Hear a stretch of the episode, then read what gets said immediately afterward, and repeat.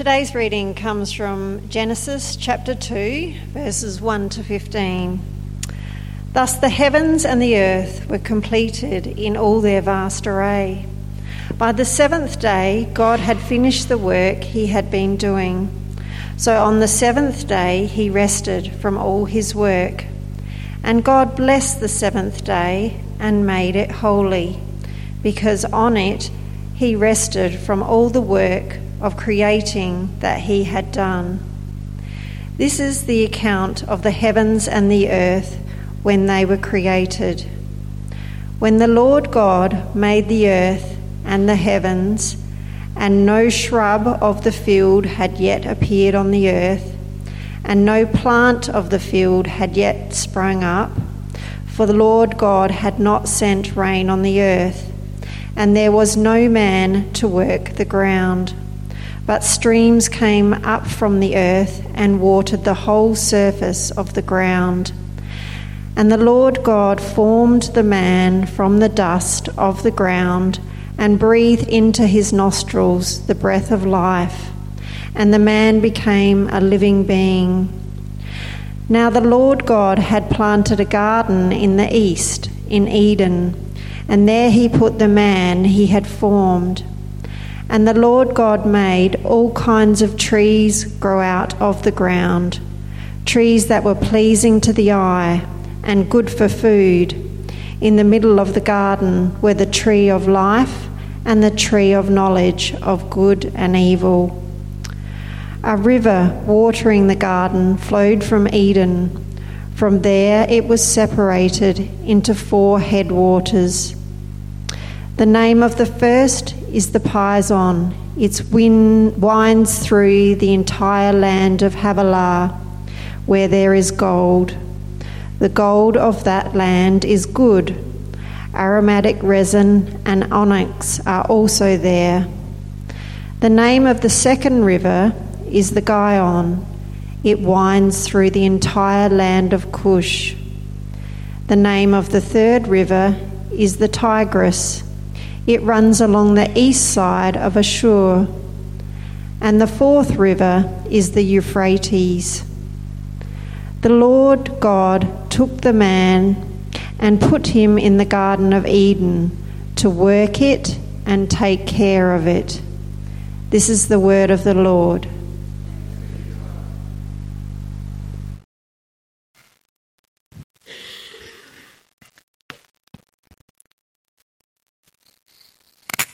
Thanks, Kate, and uh, good morning, everyone.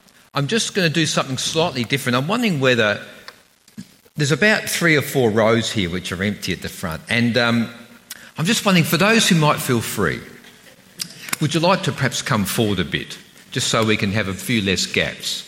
I can see Steve and Rachel starting to make the big move, and uh, it's, a, it's a good thing, but I'm just wondering whether a few people might like to just, just come a bit closer. You won't get sprayed by me, although perhaps I can't guarantee that, but um, I think that would be nice. Thank you very much.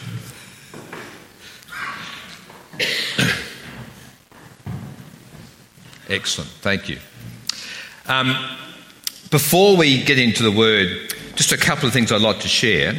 One is that um, the leadership team here has had on their heart that we that prayer is a really important thing.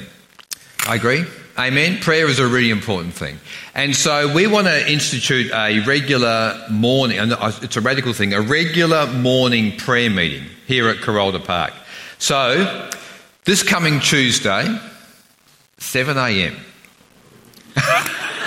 Already I can see some people shaking their heads, but this coming Tuesday at 7 a.m. we're going to start a prayer meeting. Now I'm going to be here, or probably in the foyer actually, but. Uh, I really encourage folks who feel called to be part of this congregation, who would love to come and pray. Some of you may be able to do it on the way to work. I know if some people work down south or whatever, it may not be appropriate, but either way, there's an invitation for everyone who would like to to come and meet here 7am on Tuesday for prayer. Excellent. And uh, bring it on, that's right. And um, the second thing I'd just like to share is that one of the, um, the uh, the families who come to uh, our church um, had a bit of a tragedy during the week, a death in the family. So, John and Shireen, who some of you know, their son Clay died uh, on, during the week from uh, an illness, and uh, a few of us have been in touch with them. And I did say that we would pray for, for John and Shireen. Um, they brought their son home, and he was in palliative care for a few weeks. And when I contacted uh, Shireen, she asked for prayer for two things that their son Clay would have a death that didn't involve pain, and that the Lord would enable John and Shireen to get through it. And uh, earlier this week, Clay passed away. So let, if you want to join me, we're going to pray for that family now.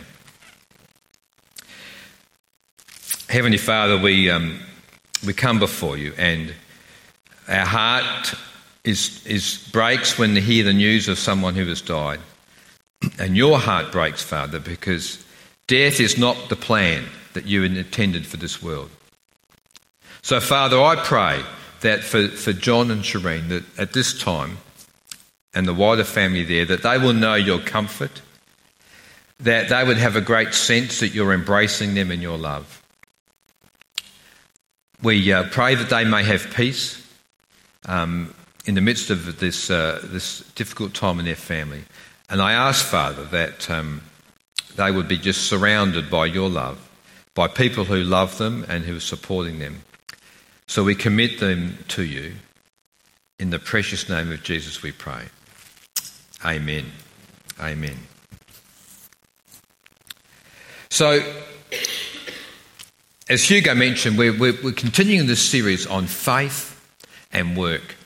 And last week um, there was a panel and uh, with Kendall and Paul and Kelvin and Eleanor and Joy asked them a number of questions about what it meant for them as a Christian uh, in the workplace. And you know, it's an interesting thing because when we think about work, and as soon as I say that word, certain things go through your mind. Some of you start to immediately think about tomorrow and maybe the challenges that may be ahead of you in work. And, when we say work, please don't think I'm just referring and talking about paid work. I'm talking about work in its broadest sense, whether it's paid or unpaid, volunteer work or whatever it might be. But the reality is, a lot of us spend a lot of time in the workplace. I used to spend a huge amount of time, probably more time than I should have, and I'll talk about that later. And sometimes there can be a disconnect between what happens on a Sunday and what happens on a Monday. Because the reality is that some of us might, we might attend a home group or a growth group, we might attend a prayer meeting on a Tuesday morning at 7am, or we may, um, we may attend worship here. But the reality is, a lot of us spend a huge amount of time at work. And sometimes we have this thing in our mind that, that, okay, there's my, there's my Christian world, which I devote to on maybe during the week on a Sunday, but then there's my rest of my life. And, and, I'm, and I'm thinking straight away about all the challenges that I've got ahead coming up on Monday. So there can be a disconnect between Sunday and Monday, or even a disconnect between Saturday night and Sunday morning. And yet the Bible teaches that that work is not something that we sort of just have to do to pay the bills. But actually, there's something more profound about work. And so that reading which Kate read to us um, from Genesis is so really important. And can I just say that creation is a really fundamental thing to understand. Because we are not, and I've said it before, we are not just a product of evolutionary biology. We're not just here because of a combination of time and chance and some occasional cells that have come together. In other words, everything's just a bit meaningless and we just come together by some amazing fluke. No, no. God has created the world and God has made us. And creation is really important to understand. And so that's why I asked Kate to read that Genesis account. Because it actually has a bit to say about work. Dare I say it? So come with me to the book of Genesis, chapter 2, because I want to talk very briefly on the origin of work. The Bible says this in Genesis chapter 2, verse 2. by the seventh day, God had finished the work he had been doing. So on the seventh day, he rested from all his work. So, work actually gets mentioned in the second book of the Bible, second chapter of the Bible, Genesis chapter, chapter 2. And the Bible says that God had finished his work. So, work is not something that human beings have invented. God actually has been the, was the original worker and still is the worker. And God finished his work on the seventh day. And what was the work he'd done? Well, just a small thing of creating the world. And we talk about, some people come home and they say, oh, How was your day? Oh, well, it was a big day. You wouldn't believe the challenges I had today. Anyone ever said that? Well, if you ever want to talk about a big day, read about the first six days of creation. That was a big day. that was a big day. Makes our days dwarf into insignificance compared to God's days. But God laboured for six days, and you can read it in Genesis chapter um, 1, and He created the world. And on the seventh day, the Bible says He'd finished His work, the work He'd been doing, and He rested. So, work actually comes from God. And God is the original worker. The original worker. And yet there's something profound that happens with creation. And I wanted you to have a look at Genesis chapter 1, which should be on the screen in verse 27. Because as part of the whole creation, the Bible says in verse 27 So God created mankind in his own image. In the image of God, He created them. Male and female, He created them. God blessed them and said to them, Be fruitful and increase in number, fill the earth and subdue it, rule over the fish in the sea and the birds in the sky, and over every living creature that moves on the ground. But the really significant and important thing is that God has created mankind. In other words, God has created you and I in His image. In His image. And so, if God is the original worker, dare I say it, folks, whether you realise it or not, and whether you like it or not, if we've been created in the image of God, we have actually been created to work. It's not an optional extra. It's not just for certain people in society to work. We're actually all created in the image of God, and so therefore we are created to work. That's who we're, how we're created to be. So work is actually in our DNA. Now, it doesn't mean that all work is enjoyable. I'll come to that. Doesn't mean that work isn't challenging. But we are created in the image of God. And he's the worker. He's the original worker. And he's still working, by the way. He's still working. It's not as if sometimes people get the idea that creation, when God did the, create the world, it's like he wound up this huge clock with this massive spring, you know, winding it up and set it going. And now it's just sort of ticking down until it runs out.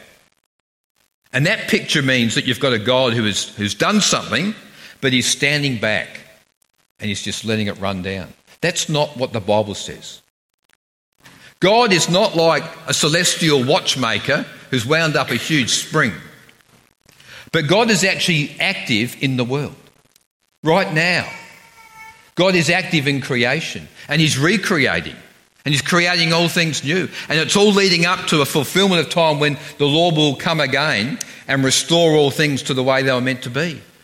But we don't worship a God who is just remote, who's watching from a distance, dare I say it. In fact, the Bible says God upholds all things by the word of his power. And so, God has created us in his image, and so we are created and naturally structured to work. Doesn't mean you shouldn't have a holiday, don't get me wrong. And it doesn't mean it should necessarily be remunerated in our work, but God, we are structured to work because God is the original worker. We're created in the image of God. And it's interesting that in Genesis 2, the last reading that Kate read to us, in verse 15, the Lord God took the man, put him in the Garden of Eden to do what? What was his job? To work it and to take care of it. So the original men and women were created to work, and the man was put in the garden to work it, and it says to take care of it.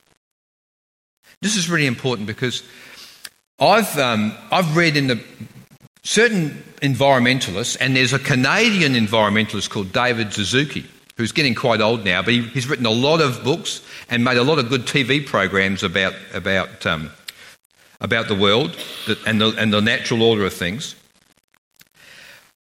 But he has said that one of the reasons why we have so much pollution in the world and why we have so much difficulty with, with um, the way the environment is now is because Christians, and he blames Christians for this, Christians have taken the, um, the uh, instruction from the scripture when it talked about in Genesis 1 about being fruitful and increase in number, fill the earth and subdue it.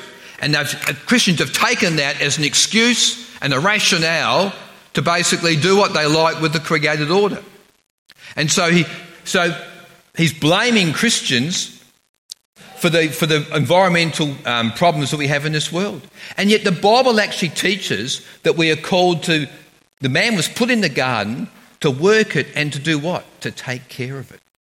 We're actually called to be stewards of the created order, not to exploit it. So there's no Christian rationale to exploit the world but rather we are called to actually be stewards and to take care of it. So don't ever think that, that we are somehow rather, Christians are the problem of um, pollution and, and climate change um, in the world.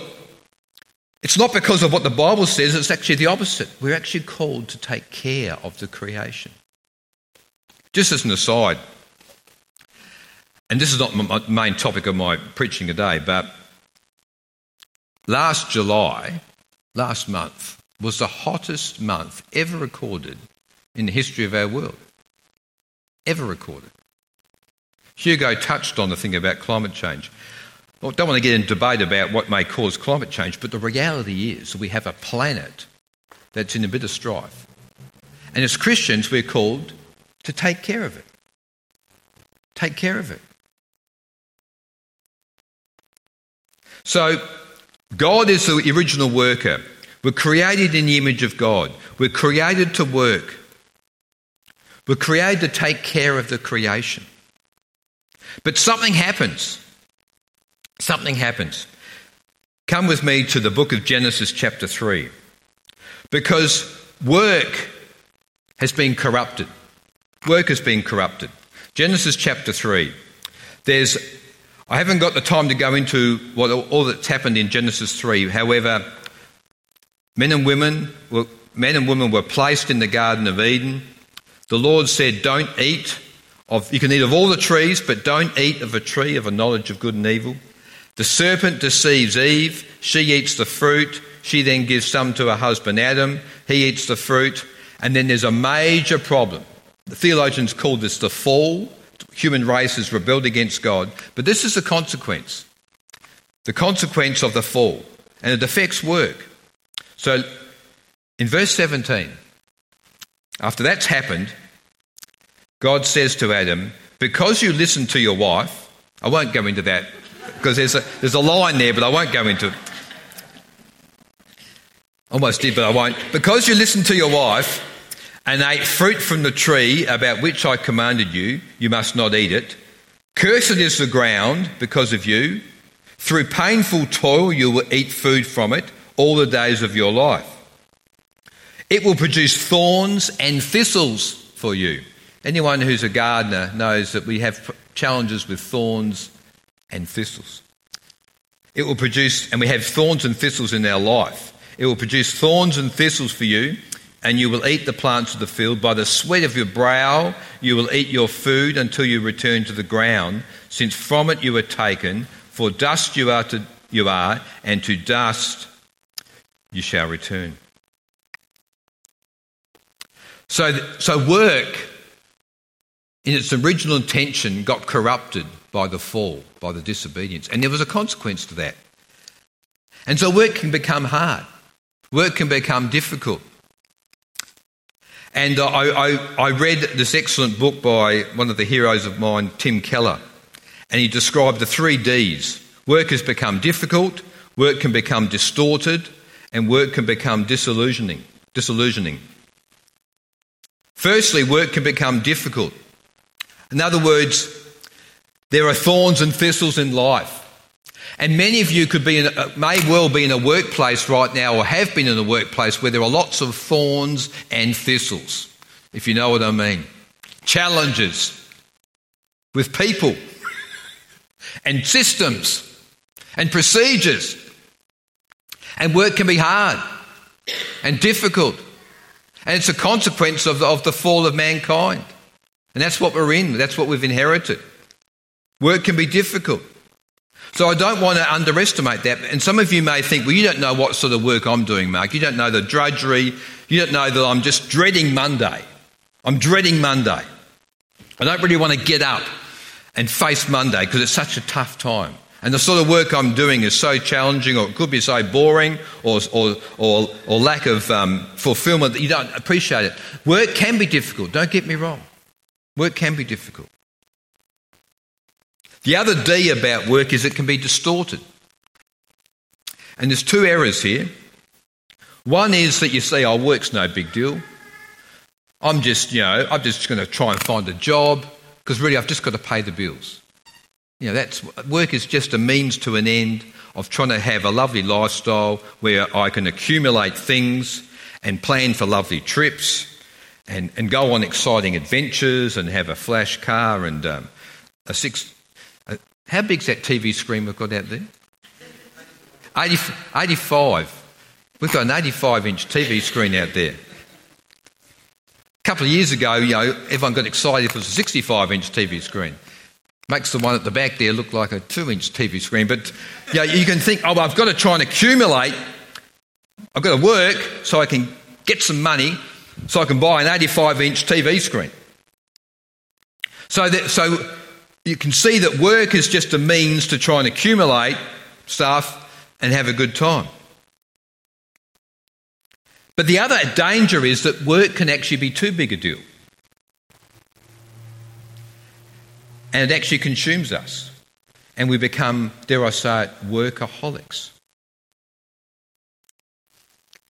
And our whole identity is bound up in our job. The problem with that is, what if your job changes? Let me just share something about this. I was, um, for 36 years, I worked for a particular employer, a state government department, and I ended up being a senior executive in this department. And uh, I could see myself in my career, I, I was that stage, I've been there for 36 years, so I was starting to get on a bit. And I worked out, well, I would see my days out, and you know, I could just see a, a trajectory, and it was all going to be lovely and comfortable and predictable and wonderful. Circumstances changed. And uh, a new chief executive came in and decided that all the senior executive had to go. And he said to me, I'll keep you on, Mark, because you know, I think I've got something and he put me onto a special project. Now, if you've ever get given a special project, you end up being out here somewhere working on a special project. And after a year, he said, Oh, look, Mark, there's just no future for you in this organisation. So, you know, you've got to go. Now, I've got to tell you, for me, that was an absolute, I can only describe it this way, an absolute kick in the guts. And some of you have been in a circumstance, I know, where you've been retrenched, where you've been told that you're no longer required, and it can be brutal. There's no easy way of doing it, really, but it can be brutal. And if your identity as a human being is bound up just in your work, and your identity is what you do as a job, and yet that suddenly gets ripped out from underneath you, well, where do you go then? So work can become too big a deal. And for me, I was almost numb for a while. And, uh, and if my identity had simply been in that, I don't know where I would have gone. But my identity was not just in my job, but my identity primarily is that I'm a child of God. And that my Heavenly Father is going to look after me. And things opened up. And uh, I won't go into all the detail, but I was in a state of numbness, and st- my phone started to ring because it got out in the media that I was going. And um, and uh, a person said, oh, "Can I can I uh, meet you with a cup of coffee, Mark?" And I said, well, "I'm not ruling anything out or in. I'm just you know." So I met with this bloke, and he and he um, a consulting company, and he said to me, "Oh, look, we'd, we'd like to offer you some work." And I thought, "Only three days a week." And I thought, oh, yeah. And then he said, We'd like you to pay you this. And he told me a figure. And he said, What do you think of that? And I thought about it for about three seconds and I said, It sounds pretty good. and then for another six years, I worked in that particular consulting world. And then I felt the Lord close that door and I become a pastor. Which is a but I say all that because at the time it was brutal. It was brutal. And if, if, if work is everything for us, if our whole identity is just bound up in what we do, and people love to say, well, what do you do? You know, it becomes the status, doesn't it? What do you do? You know. And if it's all bound up in just in that, and that collapses, well, what's left? So work can become too big, big a deal. And the last D about it is that work can be disillusioning in the sense that sometimes we think, well, is this all there is? There's got to be something more. I'm working 80 hours a week, you know, and, uh, and there must be something more to it. I don't see my family. I, I get home late at night. You know, I miss all these key events in my children's life. There's got to be more to it. And so, the, so work has become corrupted by the fall. And we need to understand as Christians what is our role with work. So let come with me to 1 Corinthians chapter 7. Because Paul had a bit to say to this.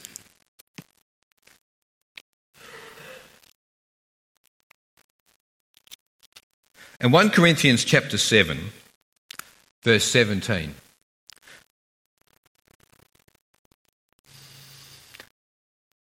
And Paul says this to the church at Corinth Nevertheless, each person should live as a believer in whatever situation the Lord has assigned to them, just as God has called them. I'll just leave it there. I'll read it again. Each person should live as a believer in whatever situation the Lord has assigned to them just as God has called them.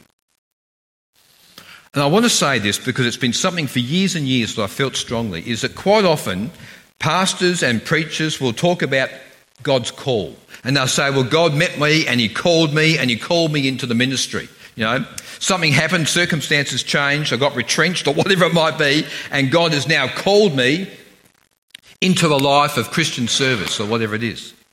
Can I tell you that God's call is not just restricted to professional Christian workers. Right? We get this idea that, you know, we work and then on, we earn money so we can give to the church. And so on Sunday we turn up and we worship and we have some fellowship. And then on Monday we go back into the workforce. But no, God's call is not just to be professional Christians. God is calling each one of us to follow Him primarily, but secondly, to understand what is the vocation or the plan that God has for our lives. We, we have this idea sometimes that we have this distinction between the secular and the spiritual or the sacred, and we make it up in our heads.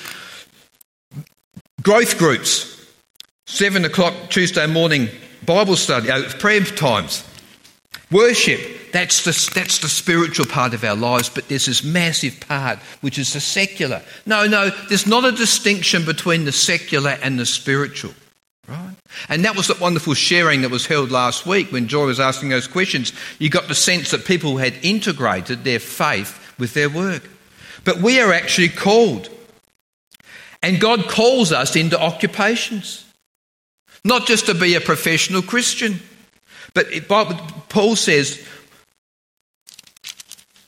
whatever situation the Lord has assigned to them, just as God has called them.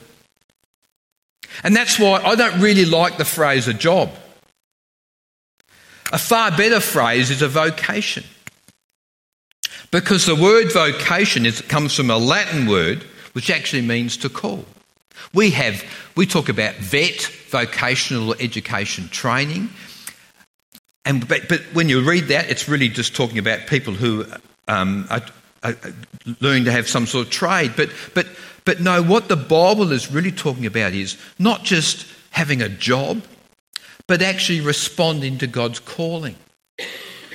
And you know, when I was a young engineer, people used to say to me, Well, how come if you preach on a Sunday, why aren't you a minister? And I said, Well, because I believe God has called me to be an engineer. And for, 30, for 42 years, that's what I did. Gave it a fair shot. Um, but but, but that, that calling as an engineer or a school teacher or a business owner or a nurse or an occupational therapist or, or a sole trader who does training or a student, that calling is just as legitimate and just as important as being a pastor or a teacher. Because we're all called, you see. We're all called to work because God is the original worker and we're made in the image of God, and so therefore we reflect His image and we're called to work, but we respond to that by listening to God's call in the workplace. And you know, I wish someone had told me that when I was about 22 years old, because for a long time I felt slightly inferior because I was an engineer and yet I was a preacher, and people said, Well, come on, Mark, you should be a pastor.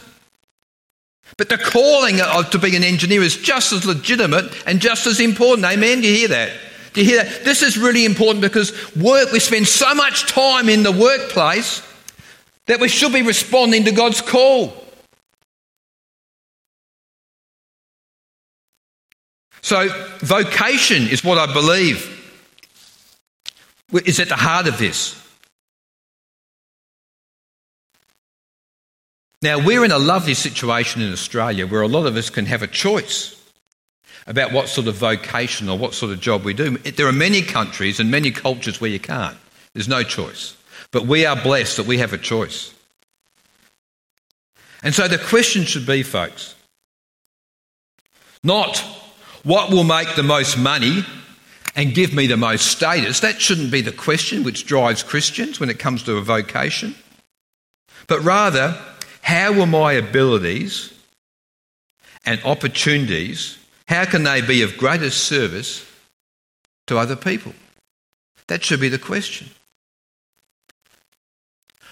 I hear so many um, young adults who, um, and maybe because we've got so many choices now, but they say, oh, I've got no idea what I should do.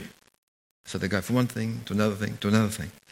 And, and then when they do get to something, I, my daughter, I was talking to one of my daughter's friends when they've been working, they were about 25 years old. Now, maybe this is a generational thing, so excuse me for that, but I was talking to this bloke and a friend of my daughter's, and he said um, he'd been working for three years in full time employment. And you said to me, Oh, look, I'm thinking of getting a bit of a work life balance. Been going for three years. And um, so I'm thinking of cutting back. Yeah. I said, Cutting back? I said, You're 25. You said, Oh, yeah, but you know. Now that could be me saying slightly older, which is true. But we need, we need to be asking the Lord as Christians, what is it, Lord, that you're calling me to do? Not just to fall into something and not just to seek after something which pays the biggest bucks and that gives the biggest status, but how can we serve God and serve other people? That should be the primary question that should go before us when it comes to work. There's a, there's a great, Jesus had a, um, a summary of the commandments. And in Mark chapter 12, we read this. When uh, a teacher said to Jesus, What are the two most important commandments? And Jesus said, Love the Lord your God with all your heart, with all your soul, with all your mind, and with your strength. First big commandment. Second one is love your neighbour as yourself. There is no commandments greater than these. So, two great commandments love God and love your neighbour. Well, folks, what does that mean in practice? How do you love God and love your neighbour? Well, one of the most significant ways is by the work we do. Because if we're called by God into a particular occupation, then we're serving God, but we're also serving other people. So whether it be, no, I can't help but looking, I'm looking around and seeing different occupations in the room. And uh, I can see at the back there that there's someone who recently came to my house and got rid of a whole lot of bamboo. I was very appreciative of it. Assisted by Hugo. But um, Mr. Jim came to my house and uh, that was serving me. And in the work you do there, you're serving God and you're serving other people. That's what you're doing in your job. That's how we're fulfilling the commandments, loving God and loving other people. By finding out what God wants you to do with your life, serving Him and serving others.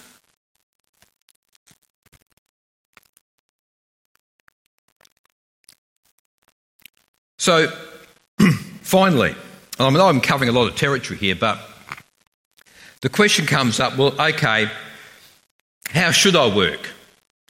What's, what is the attitude we should have as a Christian? And someone quoted it last week Colossians 3, verse 23. Whatever you do, work at it with all your heart. Just, sorry, work at it with all your heart as working for the Lord, not for human masters. So I'm absolutely convinced that as Christians, we should be aiming for excellence in our work. Not just making do, not just watching the clock, hoping that knock off time will get there soon, or smoko break, or no one has smoko breaks anymore, but you know, breaks in the, in the, for your working routine. We shouldn't be clock watchers. We should be working with all our heart as working for the Lord. That's what we're called to do. So, can I just say that if you're in a work environment right now and you just sense that it's a drudgery, and that you're just marking time, well, can I suggest that maybe you need to pray and ask the Lord to show you what is the right vocation for you? Don't spend 30 years of your life doing something that you regret doing. There's too much at stake here. We're called to love God and love other people. We need to find out what God is calling us to do and do it with all our heart. Amen? Because we spend so much of our time in this situation. So much time. Let me just close with one little story. When I, I got transferred up to Port Augusta, so I took Joy and the kids up to Port Augusta, and I became a regional manager of this large department. And we were going through a downsizing situation. I inherited this, and the first time I met a number of work crews in the remote areas of South Australia was to tell them that their job was no longer there. So I, you know, I felt like the Grim Reaper. I'd be going along, I'd drive up for three hours, go to a work group, introduce myself, and say, "Oh, by the way," I didn't quite say it like this, but I said, "You know, we're going to have to look at um, alternatives here." And people would just hang on for every word, listening to you, because so identity is so locked into our work.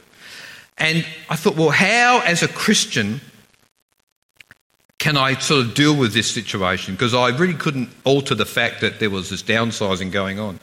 And so the previous regional manager before me had really done some wonderful things in connecting up different remote work crews with industrial chaplains.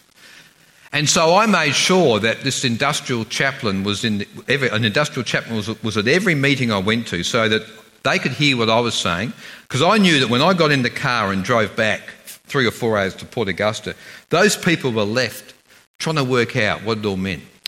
And so, at least, I, the least I could do, I thought, in a pastoral sense, was to make sure that the industrial chaplain heard exactly what I was saying and so that he could actually get alongside these people and help them out. And, I, and it was a brutal environment to do it, but we had very little casualties, fortunately, and people managed to get redeployed or, or find other things. But as a Christian, I was asking the Lord, what should I do in that environment? What can you do? Well, I need to, I need to work as if I was working for the Lord because that's what He'd called me to do. And whatever circumstances you're in, whether it's paid work or unpaid work, we need to be asking the Lord two things. Lord, what is it you're calling me into? What is my vocation? What is it that will, will, match my passions and gifts and abilities with the opportunities that are there? What is it that you're calling me to do? And how should I operate in a day to day sense as a believer? Loving God and loving other people. So, work is really important. And we're called to work because God is the original worker. Now, this sort of message can either give you some great hope or you think, well, heck, you know, you don't know what my work's like. Well, I don't, but God does. And He wants us to live fulfilling, meaningful lives, loving Him and loving other people. So maybe God's stirring something up in your heart. Well, maybe you've just left the paid workforce and you're thinking, well, what's next? There's only so many overseas holidays you can do. Well, actually, probably. No, no, there is probably only so many. But what's next? What am I called to do? Well, I don't believe we're just called to mark time, but to love God and to love other people. That's what we're called to do. Let's pray.